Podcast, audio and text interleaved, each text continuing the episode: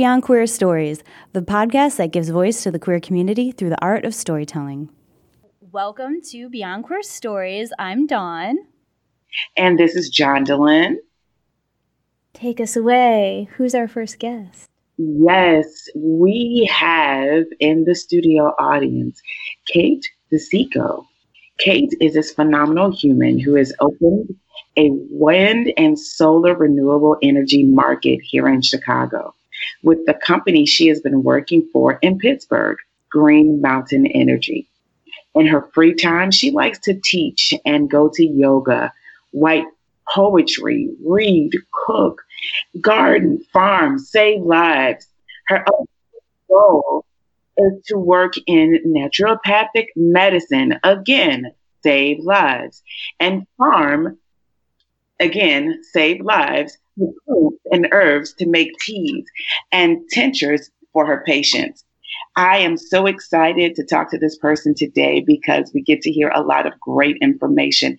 I love the vastness, I love the variety of her history, and I'm excited about the trajectory of her future.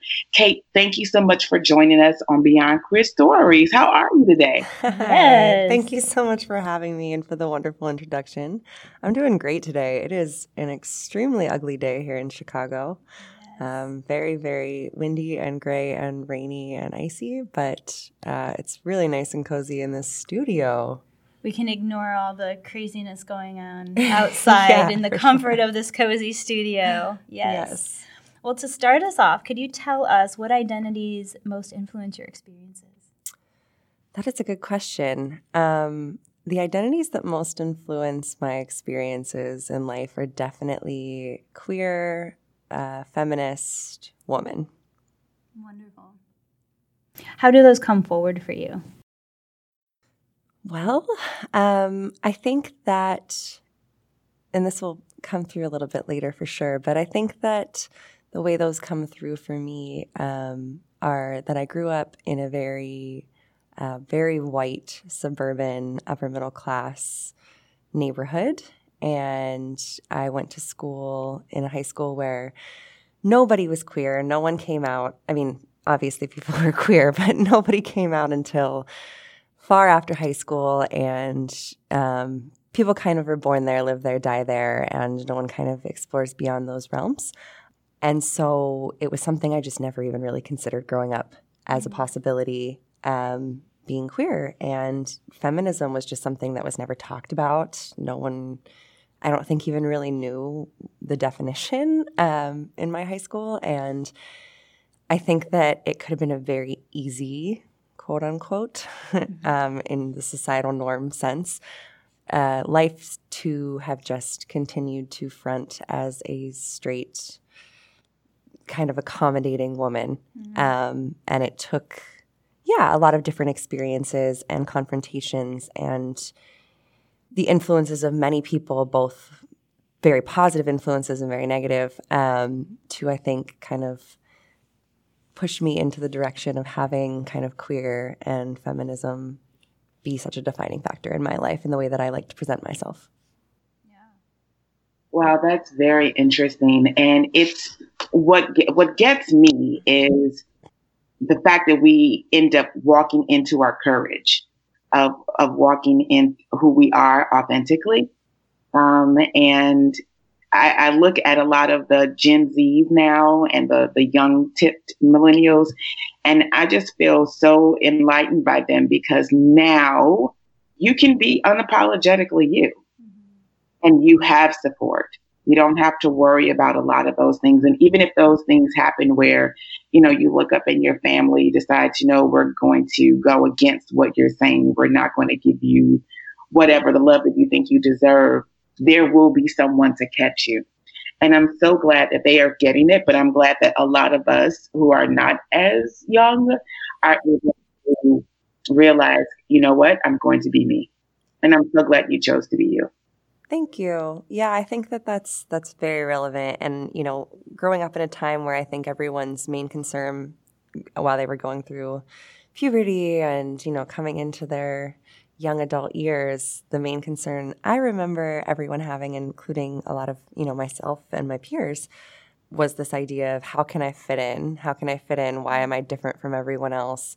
And I find it so refreshing in the Gen Z yeah, in Gen Z, that there's so many individuals where they're like, how do I not fit in and how does that make me amazing? And mm-hmm. how does mm-hmm. that make me even better than I could be if I was trying so hard to be like everybody else? And I think that's an extremely enlightened and really, really inspiring um, momentum moving forward. Mm-hmm. Yeah, it's so great to say, see people being supported in that now and having the freedom to be who they are and parents coming forward and stepping up more and supporting that because I think that was a big barrier too for a lot of people. Mm-hmm. Definitely. And I know you talked about kind of being from this like homogenous type town and not really seeing people doing this at all. So, what was that first environment you were in where you saw people being more authentic that gave you permission in a way to be your authentic self?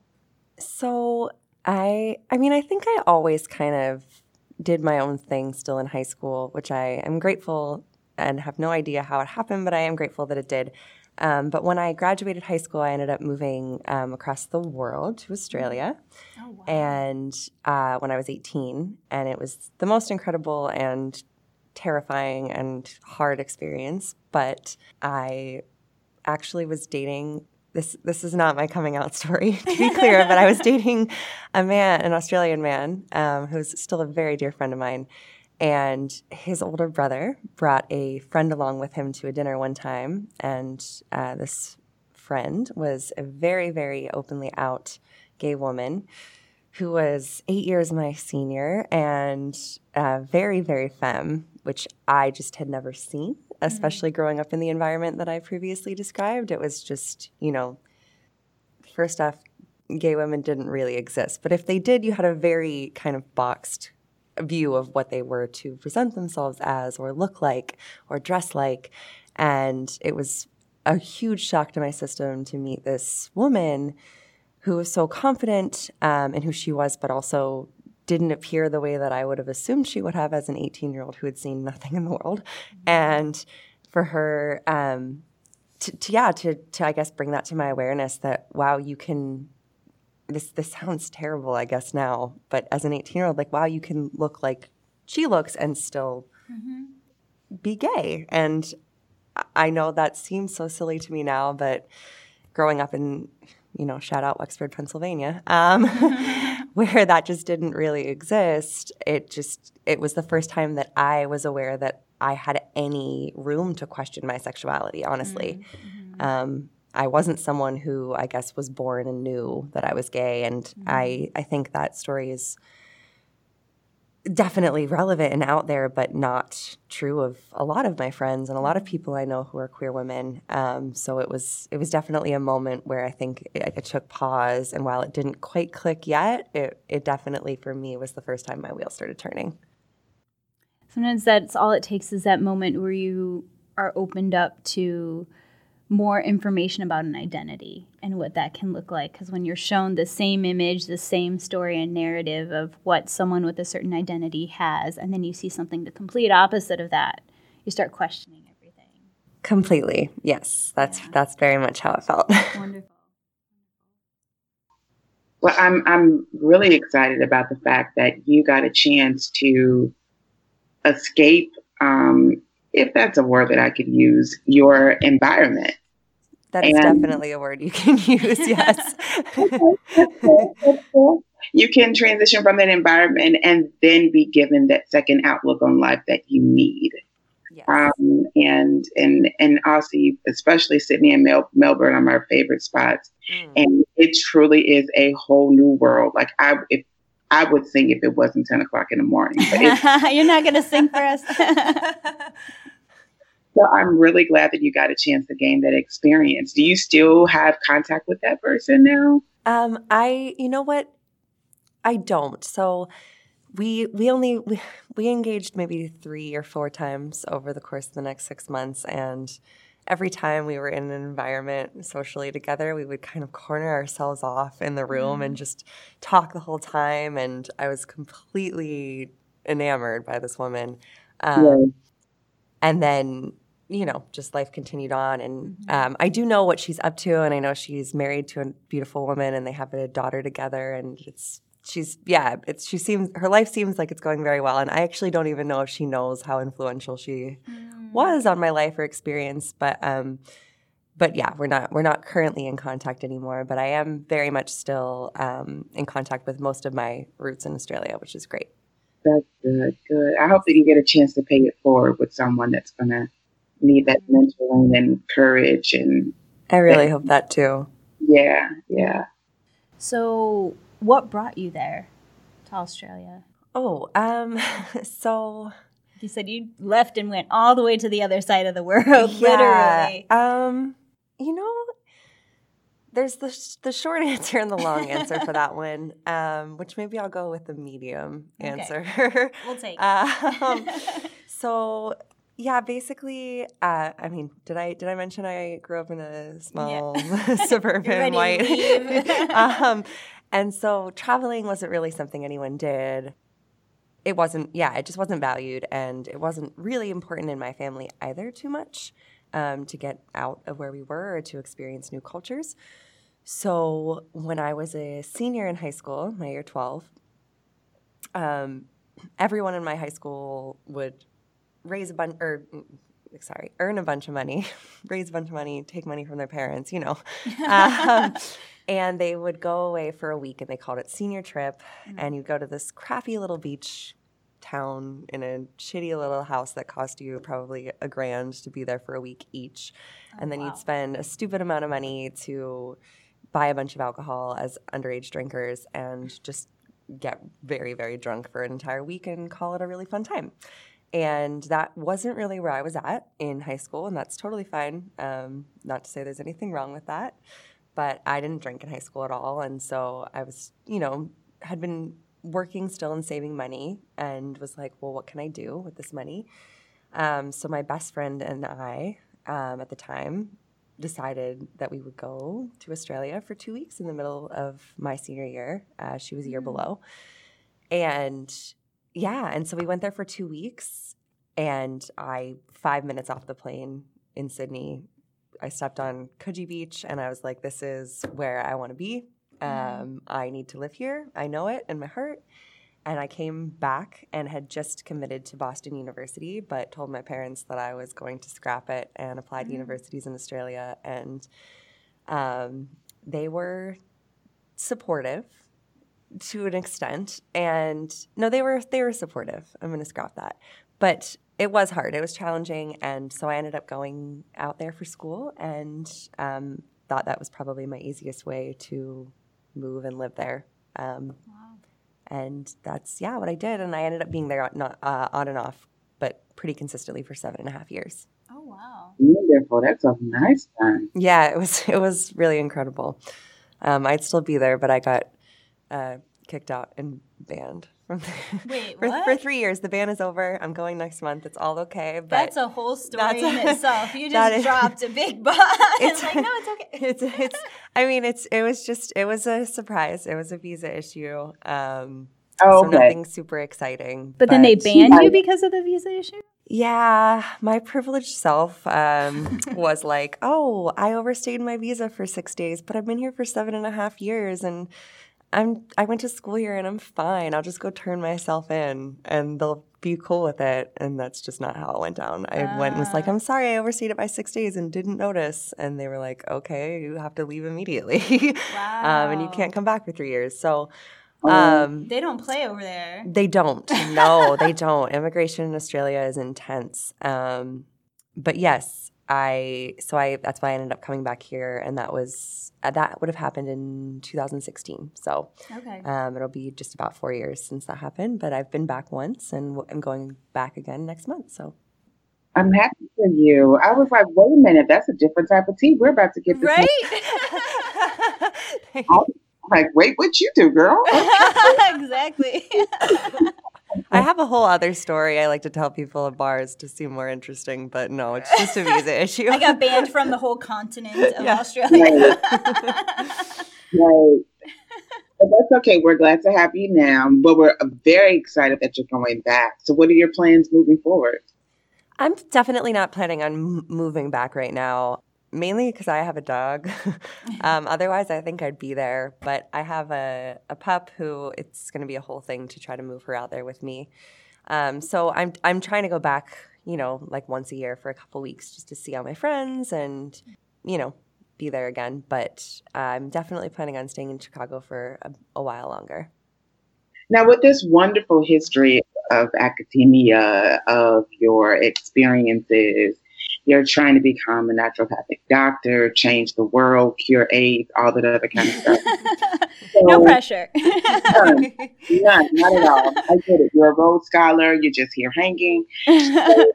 What do, What are your plans? Do you want to incorporate that with some work in Australia? You know, and kind of do it in tandem with Chicago. What are you thinking about doing? with the fear of sounding very too cool for school, I just I don't really have any plans.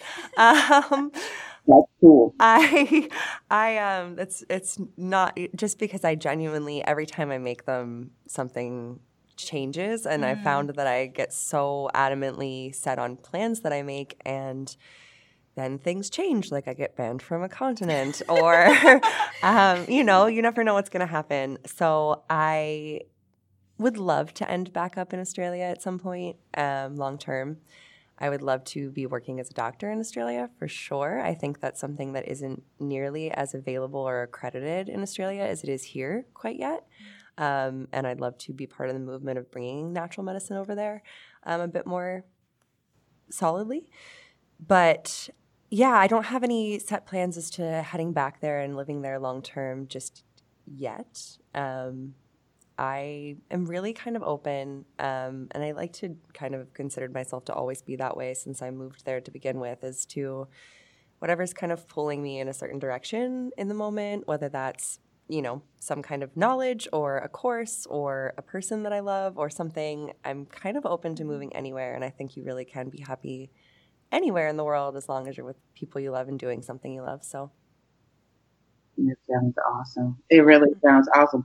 And for the record, that's on Australia. They have lost a, hu- a great human um, by not letting you stay, despite the visa in, uh, situation. You could have been helping to fight the fires, but no, it's some rules and regulations. Yeah, well, they need all the help they can get right now, unfortunately. And their prime minister, you know, not to get political, is doing absolutely nothing um, to help the situation himself. So, Yeah, it's very disheartening to see the government not stepping in to save their own land. complete. I mean, he went on. Sorry, I'm getting passionate about this, but I have, you know, I have friend, a lot of friends who actually live in the country, and I've had friends who had to evacuate their childhood homes over this period of time, and it's so frustrating that the prime minister went on a vacation and his whole excuse was well what do you you know i can't be out there holding the hose myself getting like to ex- you know to couldn't have extinguish much of these a fires it's Less compassionate response. no that. of course but Can't get much less. you know, for as incredible of a country as it is, they definitely have, um, as we all do. They, there's a lot of things going on in Australia that are, are disheartening, um, and this is this is one that has fortunately been brought to light globally. But there's a lot that you know also aren't, and I'm sure that's true of everywhere. But you know, On that note, it is story time. and it feels like, uh, well, we kind of talked a little bit about your coming into identity process. And I know your story is going to shed some more light on what that was for you. So we'd love to hear your story today.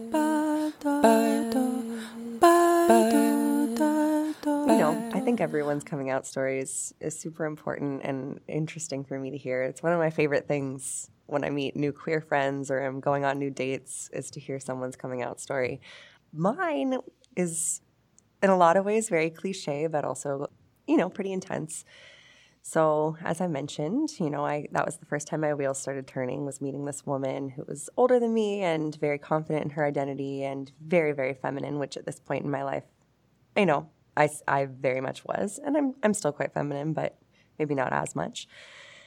And it, I ended up staying with my boyfriend at the time for two and a half years until we finally split. And it was a year after that, and I hadn't been going on any dates. I hadn't been interested in anyone. That I decided to do a solo road trip around the US and Canada. And I was on this road trip for a few months, and it was incredible and maybe the best traveling I've ever done. And then I, as a stupid 21 year old does, realized only in the nick of time that I was completely out of money. and realized I was completely out of money and kind of scrambled okay, what can I do? How can I refacilitate my funds? And I, at the po- this point, was um, at the Bruce Peninsula in Canada, so I needed to go somewhere that was relatively close to work for a little bit. And I remembered hearing friends go and work as a camp counselor at a sleepaway summer camp. And so I started doing some research on my laptop and found one in the mountains of Massachusetts who was looking for a yoga instructor, which is something that I did and do. And I applied and got the job and basically had to head there pretty soon after that. So I arrived, and there were 10 days where it was just the counselors before campers came for an orientation. And I arrived and within maybe the first three hours sat down at a table with three other women. And one of them, appearance wise, was very obviously a queer woman. And we all started getting along very quickly. And I found myself very attracted to this woman. And we started, you know, kind of being flirtatious. And within basically three days of being at this orientation before camp even started, I ended up coming out. I came out. I felt so liberated. I was so excited. And my best friend and I at the camp, camp, who was one of the other women sitting at that table, she and I started dating, and it was getting quite serious. And this camp was very intensive. I taught six yoga classes a day, but I also had um, six 13 year olds that I had to watch over, you know, morning and night. But you had um, a couple nights off a week to go and for like three hours go and be away from the camp and do whatever you'd like to do. Side note, there were about five or six male counselors at this camp. It was an all women's camp. I forgot to mention that. All all women camp, all girls, and um, so all women staff mostly. Which, of course, as someone who still identified as a heterosexual at that point, I didn't put two and two together. The only women who would come and want to be a counselor at an all girls camp all summer long are mostly queer women. So there were five or six male counselors there because obviously, you know, female counselors can't teach sports. So they had to bring in the men to do that, um, which is unfortunate. But there were male counselors there as well. And one of them, the like head male counselor, decided that he was interested in me. And he asked me on a date, to which I politely declined. And everything was fine. Um, and then one night, my co counselor, who actually was the first woman that I was interested in when I was at camp, um, her name's Gina. Shout out, Gina. Um, we're still very good friends. She's a wonderful person. Gina came back to the bunk one night and was like, "Hey, something really weird just happened to me. All the the male counselors asked me out for a drink tonight, and it's one of my nights off to go." And I was like, "Oh, weird. Are you going to go?" And she was like, "Yeah, yeah, I think I am. I, that was just really cool of them." Fast forward to maybe four hours later, and Gina comes back into the the camp and the cabin, and she is very drunk, like unsafely drunk. And I'm asking her what's wrong, if she's okay, and I'm trying to help her. And she was telling me that the whole time she was out for this drink, um, the male counselors just kept asking her as she got drunker and drunker if, if I was gay. And it was like they were prodding this situation. And Gina kept saying, you know, if you want to know if Kate's gay, you have to ask Kate. And they were just trying to get some information out of her, really, really abusing the situation and her, honestly. And you know, she was brought back. I got her into bed safely, and camp went on. And it was maybe a week later that it was one of my nights off, and it coincided with my girlfriend's. And we went to this crappy little trailer bar. It was it was literally a, a like an RV that they torn turned into a bar in the middle of the mountains. And we were there, and we started playing pool, and we were off campus, and I kissed Sophie at this bar, and one of the male counselors saw. And the next day, in the middle of the day, um, over the whole camp, mine and my girlfriend Sophie's name got called over the intercom to go to the director of the camp's office. And we both went and we didn't know what was going on, and the door shut behind us. And this straight man who directed the camp um, sat us down and said that we were being completely inappropriate around camp. He said that at our staff meeting that day, that Sophie was sitting on my lap in front of all the campers. And we both said that's not true. We weren't even sitting in the same row at the camp or the, the meeting. Not true at all. We could bring 10 people in right now that would prove that completely false, that would tell you without even talking to us where we were sitting in the meeting. And he shut that down very quickly and said, No, no, uh, it's my word against yours, and I direct this camp. Um, Sophie was sitting on your lap. It made me completely uncomfortable. Um, you guys hug a lot, and when you hug, you guys, your hands are really low. Like he was, he was just basically prodding the situation and trying to make us feel very, very uncomfortable and honestly quite perverted. Um, is how it, it felt.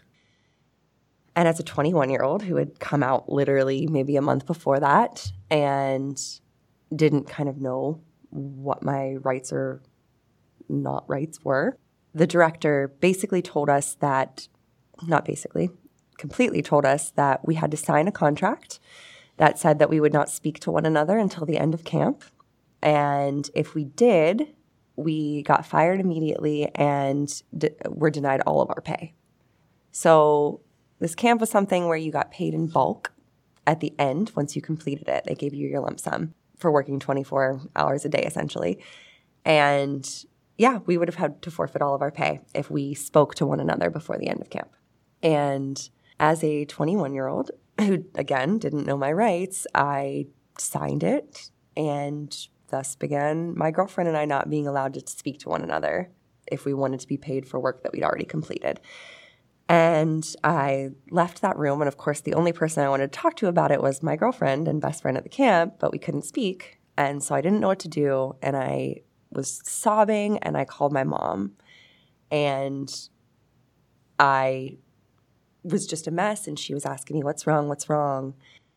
And it was kind of kind of an interesting coming out because it was like I, I had to tell her first, mm-hmm. oh, mom, I'm queer at this point I identified as a gay woman. I was like, Mom, I'm gay, but you can't have feelings about that right now. That's not what we're talking about. There's this other bigger thing happening, mm-hmm. Um, which I didn't, you know, have the vocabulary before to call like overt homophobia. But I, you know, was crying to my mom on the phone and said, Mom, I'm I've come out, I have a girlfriend, I'm at this camp, and we're not allowed to talk to one another or we don't get paid for the work we've done and I'm super fortunate that my mom was was supportive and you know definitely did deal with her feelings if she had any of discomfort um, on her own time then to be there for me. However, again, it's something that I didn't know what my rights were, and I'm not sure if my mom even knew what my rights were. Like I don't know if she knew that that what was happening was completely illegal, and we could have taken this camp to court. We could have you know sued for such direct homophobia when there were you know male counselors taking female counselors on dates and it was never mm. a thing. So, yeah, um, I guess looking back on it now as a woman almost 30, it's very unsettling still for me. And it feels like something that, while I feel very comfortable and okay now, and, and I know where I stand now and how to stand up for myself, it just basically burdens and hurts me that I know there's 21 year olds and younger and older who are going to be put in many similar situations and don't know that that's something that they can fight against. And, you know, as John Jondelyn brought up earlier, Gen Z is is so there's such a great momentum there about moving forward and being who you are and being unapologetic about it. And I think that that's a great, you know, place we're moving into but I also know that, you know, the town that I grew up in and many across the US and the world in general, that's still not seen and that's still not being projected. And, you know, I, I just, it's something that I feel like needs to be talked about more, that that's, that's just never going to be okay. And that, you know, that's something that people need to fight up against and mm-hmm. push against and not take that kind of mistreatment because something they're doing is making someone else uncomfortable.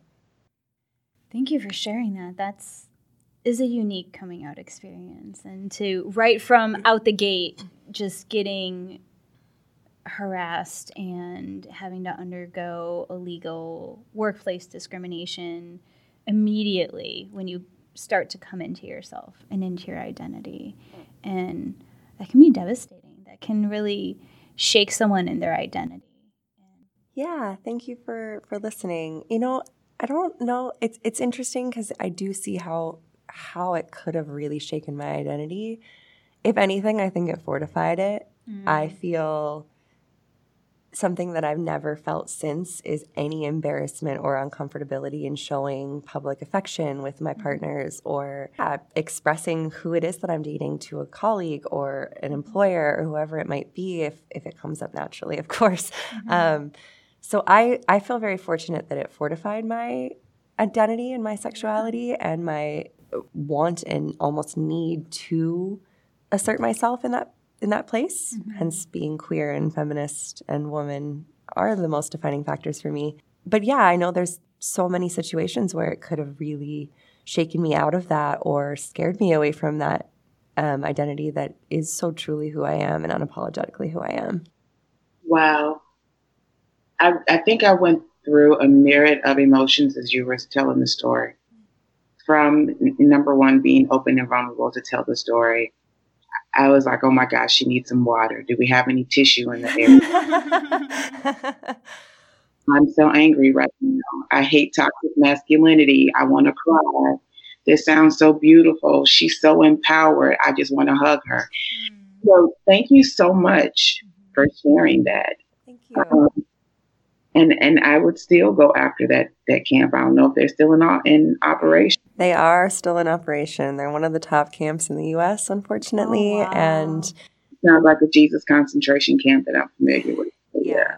it's yeah. it's not religiously affiliated, quote unquote, but mm-hmm. it definitely, um, yeah, it's it's definitely uh, has some ingrained toxic culture for sure, which is unfortunate. Um, because I know that there's hundreds of young girls who are going there who are going to realize one day that they're queer and mm-hmm. they're going to have these ingrained and embedded internal homophobias from you know experiences throughout their whole life of course in society at large but this is a camp where they go to feel safe and comfortable and fit in mm-hmm. and they're getting this very conflicting message which is so unfortunate to me yeah.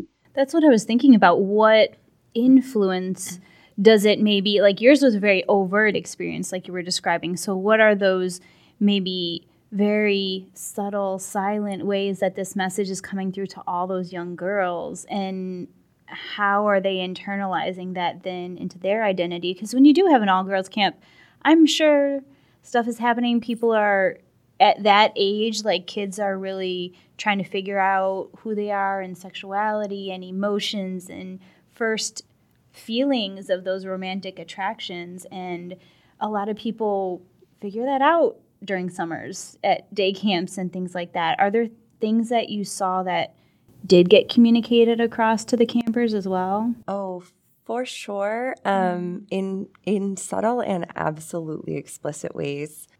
I, like I said, I, I looked after thirteen year old uh, girls, and something that we did with the 13 year old girls was there was a an all boys camp that was over you know over the hill and they'd have a mixer once every couple weeks. And there's this camp tradition which you can't see me but i'm doing air quotes um, a camp tradition where if at the mixer one of the girls kissed one of the boys at the camp if they if if they there was a kiss that happened then that girl got a milkshake the the the yes. the counselors something would, feels really wrong about that. yeah I, I feel very it's very uncomfortable to think back to now and to have been a part of it all and and felt it so strongly even when i was you know 21 as a counselor there um, there's this reward essentially for being sexually active as a young teen with a guy that you just met however their their own counselor who's accused of having a woman sit on her lap, which also never happened, but even if it had, Mm-hmm. there's the punishment of of potential firing. Like there's just such a discrepancy there and such a clear patriarchal message that is so frustrating to me and completely diminishes any value and worth that these young girls have and can feel in themselves as to if you if you do this thing with this boy then you get a reward that the other girls don't get. And that's how you're like you are defined mm-hmm. then and given value Right. based off of your existence to this boy. And to me that's mm. just so opposite of what an all girls camp should ever be Right. telling any of these girls. And it's such an unfortunate experience where this is such an opportunity to tell these girls things they're not hearing in school alongside you know their male counterparts and in a system that's completely run by the patriarchy and mm. society and instead we're we're just enforcing these messages even more overtly than they are being enforced in society at large Wow. I feel like that needs a moment. Yeah, yeah. I just, I have words, but I want to sit with this for a minute because that's that's someone's work structure. You know, that's someone's living arrangement within their own family, where they are, you know, desiring to be open and queer and and love who they want to love, but yet and still there's probably another sibling who's being honored for being the go-getter and to fit these um, toxic ideologies of what relationships should look like versus being free and open. I just, um, I'm sorry. Yeah, go ahead. I'm just thinking, putting, like you were kind of saying, young girls in this position where they're encouraged to try and kiss a boy that they, I'm assuming they don't have many interactions with these other kids. none. So, and what that just kind of like group think does at all ages, but especially when you're trying to fit in, you're trying to be liked, you're trying to not only be liked by your peers who you're there with, but then these other counselors who are essentially have the potential to be mentors and role models. And my hope for a camp would be for it to be empowering, which I think is what a lot of your disappointment, it sounds like, is around. Like it has the potential to be this room for growth and empowerment in all of these young girls. And they're putting these rewards and focus on if you kissed a boy you don't know, which sends a powerful message about, like you were saying, identity and worth and what you should work for or towards instead of it coming from you or being something that you want and desire. completely and i think it sends a powerful message also about power Oh, yeah. and how a, a female or a woman identifying individual their tie to a man is their direct tie to power. Mm-hmm. And to not have that tie is to not have that connection to any power. And i felt that so strongly because while it's a milkshake at the end of the day to 13 year old girls at a summer camp mm-hmm. who are you know all hanging out all day and you're the one that gets the milkshake from your mm-hmm. counselor. That that is power. That makes you feel powerful. That makes you mm-hmm. feel empowered. And for the thing to be making you feel empowered like the thing you have to do to get that empowerment is to connect yourself to a boy any boy it doesn't matter. That's such i think a, a deeper deeper message of what connecting yourself to a man can bring you in this world I'm finding myself wondering what is that ritual? So they go to this mixer, they come back. Who gives them the milkshake? Where is this taking place? What does that look like, even? so yeah there's this mixer and all the counselors are there as well and there's this encour- it's this fun game almost um, where there's this encouragement from the counselors as well as the other campers of like pushing these girls counselors. Yes, it's and and it's this group thing, and it's so it was so hard for me to see and feel and also I I think that I was unfortunately still young enough that I didn't really understand the depth of what was happening. Mm. So while I don't think I wholeheartedly participated in how weird of a thing that it was, I also don't feel like I really spoke out against it or didn't really process it until years later. But yes, you're at this mixer and there's this kind of almost forceful pushing or encouragement. Wow. And then if it quote unquote happens or if someone saw it, like you have to have a witness too, which is like the weirdest part that you can't just say like, oh, I kissed, like someone had to have seen you kiss this boy so that you get the milkshake and then you all go. I think that the ice cream shop close to the camp was called Tasties. You go to Tasties afterwards and your counselor would buy you a milkshake. And that's what happened. And you'd get this milkshake in front of all the other girls, and the other girls could get themselves whatever they wanted. But if you kissed a boy, then your milkshake was taken care of. Okay. Right? yeah, it just just so toxic all the way around because I'm thinking about the self esteem of the girls who, you know, may not of course they're probably looking for the girls who get this milkshake and I can just I hate that I have Kelis's milkshake in my head oh, right gosh, now. yeah. And I just but I can just see the other girls who may think that they're not good enough. You oh, know, for sure. It's just toxic all the way around for everyone involved. And then the the person who has to be a witness. Mm-hmm. So I have to basically say, okay, I'm probably not going to get a boy to kiss me because I don't look as good as so and so. So I'll be your witness. I'll be your friend so that you could go ahead and get the kiss. I'm not going to get in your milkshake, but I, I want you to win. And it just mm. how our societal standards are mm-hmm. are just so wrong, mm-hmm. so and so harmful. But yet and still here we are. And then that witness part makes me think of that situation where okay, you have to have a witness when you kiss this boy so that we can confirm it happened. But when you could have brought in 10 witnesses to say you weren't sitting on your girlfriend's lap, that didn't yeah. matter. Nobody cares about right. that, right? No, of course. Yeah. That could be twisted into whatever they wanted it to look like. Of course. Yeah, he literally created a narrative mm-hmm. against you that was completely false to to achieve a particular goal and manipulate. Absolutely. Well, I mean, if you if you think of it, I mean, they're completely the same situation, right? right? It's just I didn't kiss the boy and get the milkshake. My mm-hmm. milkshake is my pay and my job. Mm-hmm. And this counselor who had a crush on me saw me kiss my girlfriend and went and cried and cried to the director of the camp who was buddy buddy with because, you know, boys club. Mm-hmm. And all of a sudden, I'm that girl who a boy wanted to kiss, but I didn't want to kiss for that milkshake. And they go, okay, well, then you don't get a milkshake today. And you get punished. Yeah. In a pretty severe way. Right.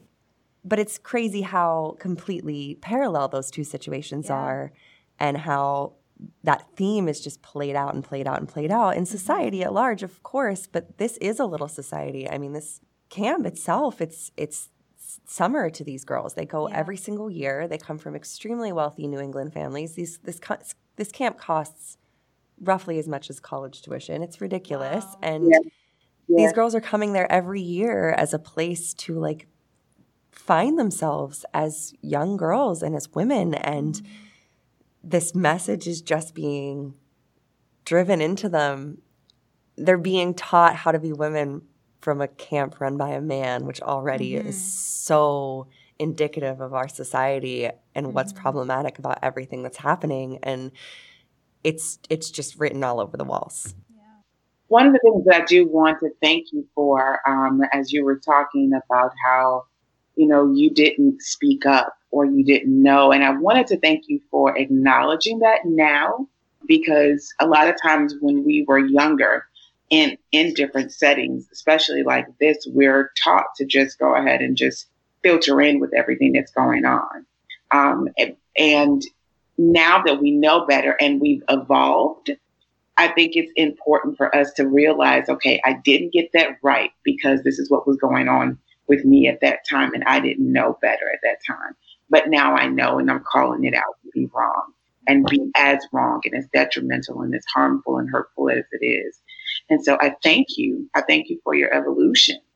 Of course. I hope that everyone's always evolving. I'm sure there's going to be something five years down the line from right now that I look back on that's happening currently and I'm like, oh, I could have handled that a million times better and said way more about it. But you know, you're you're learning and growing and that's all you can do. So, what happened when camp ended? so camp ended and the other thing about this camp is they have to ask counselors to return. So you have to get an invite to come back to be a counselor again the following year. Oh. And of course, my girlfriend at the time and I did not, we, we got an, an email telling us that we were not asked to come back. And when we, I, I, that was the first time I stuck stuck up for myself in the situation and I asked why. I said, I did everything this mm-hmm. camp ever. First off, I didn't even want to go back. There was no way in hell I was going back to that camp. It's just the fact that I was told that I couldn't. Mm-hmm. And I said, I've done, I did everything that you ever asked me to. I taught six yoga classes a day, which is an insane amount. Mm-hmm. I watched these girls. I did everything I could for them. What happened? And why am I not being asked back? and I got this very ho hum, which my girlfriend sent an email as well asking the same thing. And we got a copied and pasted email to the two of us, the same one, saying that our time management skills weren't very good. So just made something up again. A hundred percent. And so that was fine.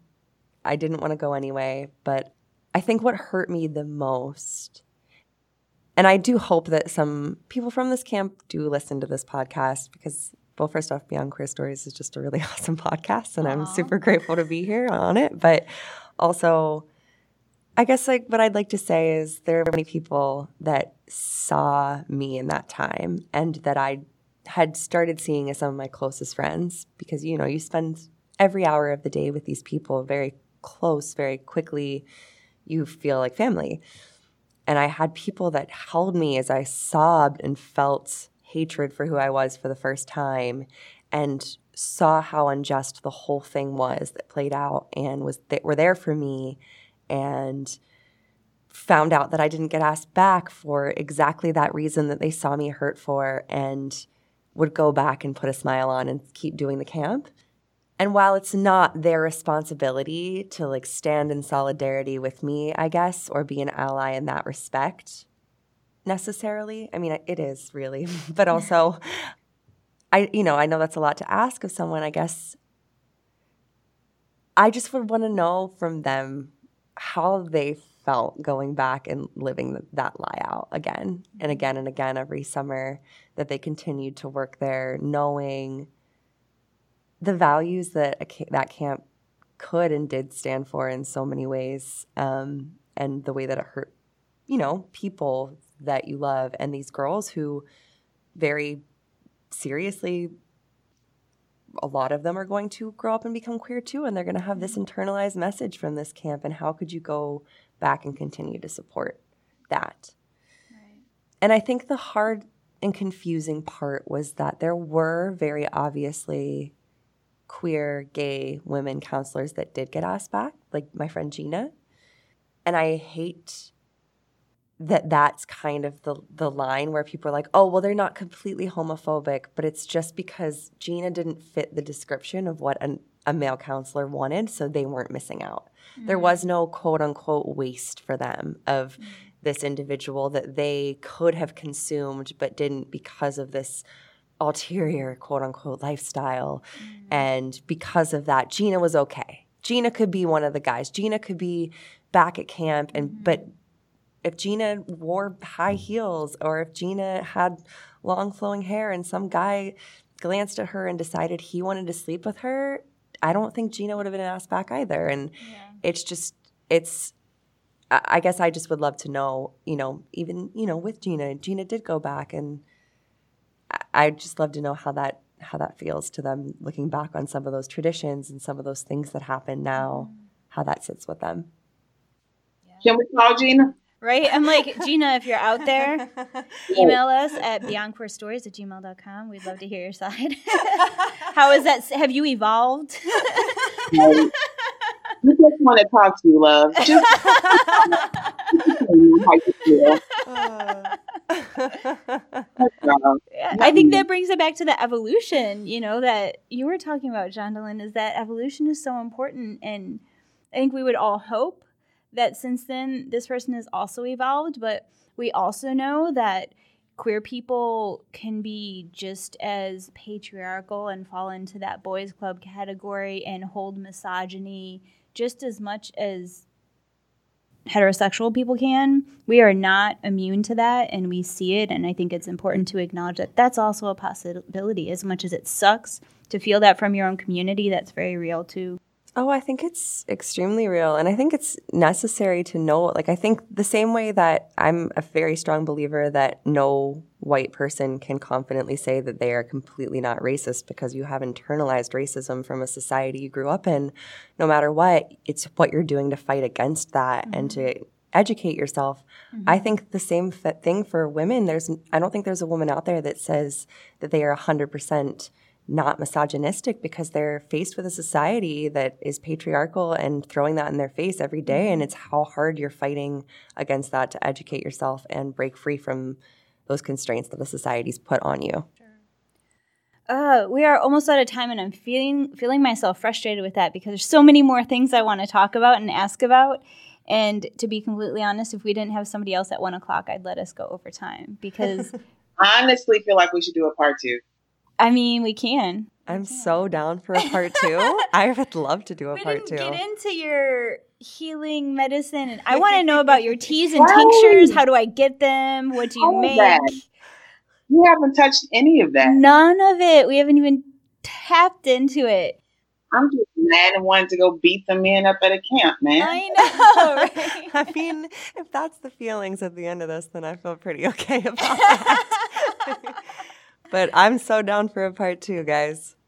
Well, let's get that on the books. We will definitely set that up because I want to hear all about your healing work. I mean, Jondelyn, you gave that amazing intro, and we didn't get to tap into any of that. But we had to be the the heroes that we are and tackle toxic masculinity and that's right hierarchy and stuff. That's right.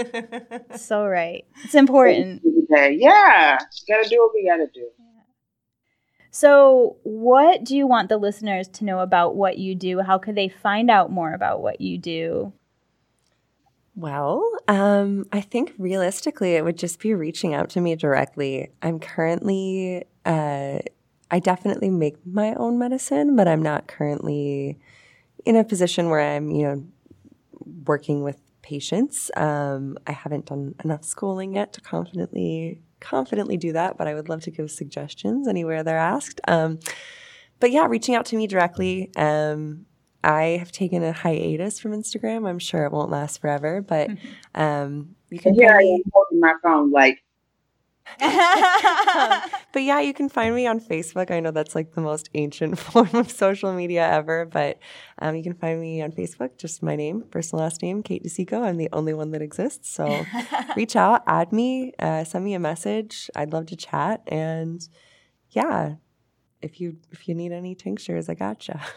Nice. I might want to hear a little bit about that. See what you have.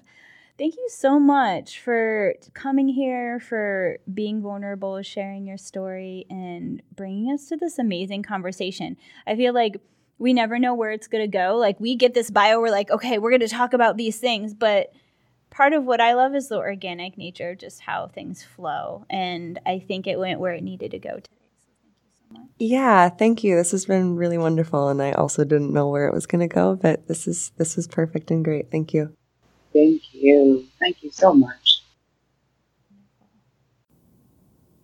Connect with us on Facebook and Instagram at Beyond Queer Stories and Twitter at Beyond Queer Pod. Also, check out the creator of our podcast music, B. Steadwell. She's an incredible queer artist who creates queer music and queer content. You can check her out at bsteadwell.com. That's B E S T E A D W E L L.com. Also, if you want to be a guest on the podcast, you can look for our link to submit on both Facebook and Instagram or reach out to us at beyondqueerstories at gmail.com. And if you're an iTunes listener, please rate us and leave us a comment. We'd love to get your feedback. This also helps others find our podcast. Talk to y'all next week. Next time on Beyond Queer Stories. Let me tell you about the first time we met. The year you died of breast cancer, I was 17. I had just moved from my Saskatchewan farm to a city in North Dakota. I started university and played competitive hockey. I had always played hockey on a men's team, but in university I played on a women's team. To pay for school, I began to identify as a woman in order to play hockey. It was my first experience of the commodification of my female body, but I didn't know yet what the exchange would cost me.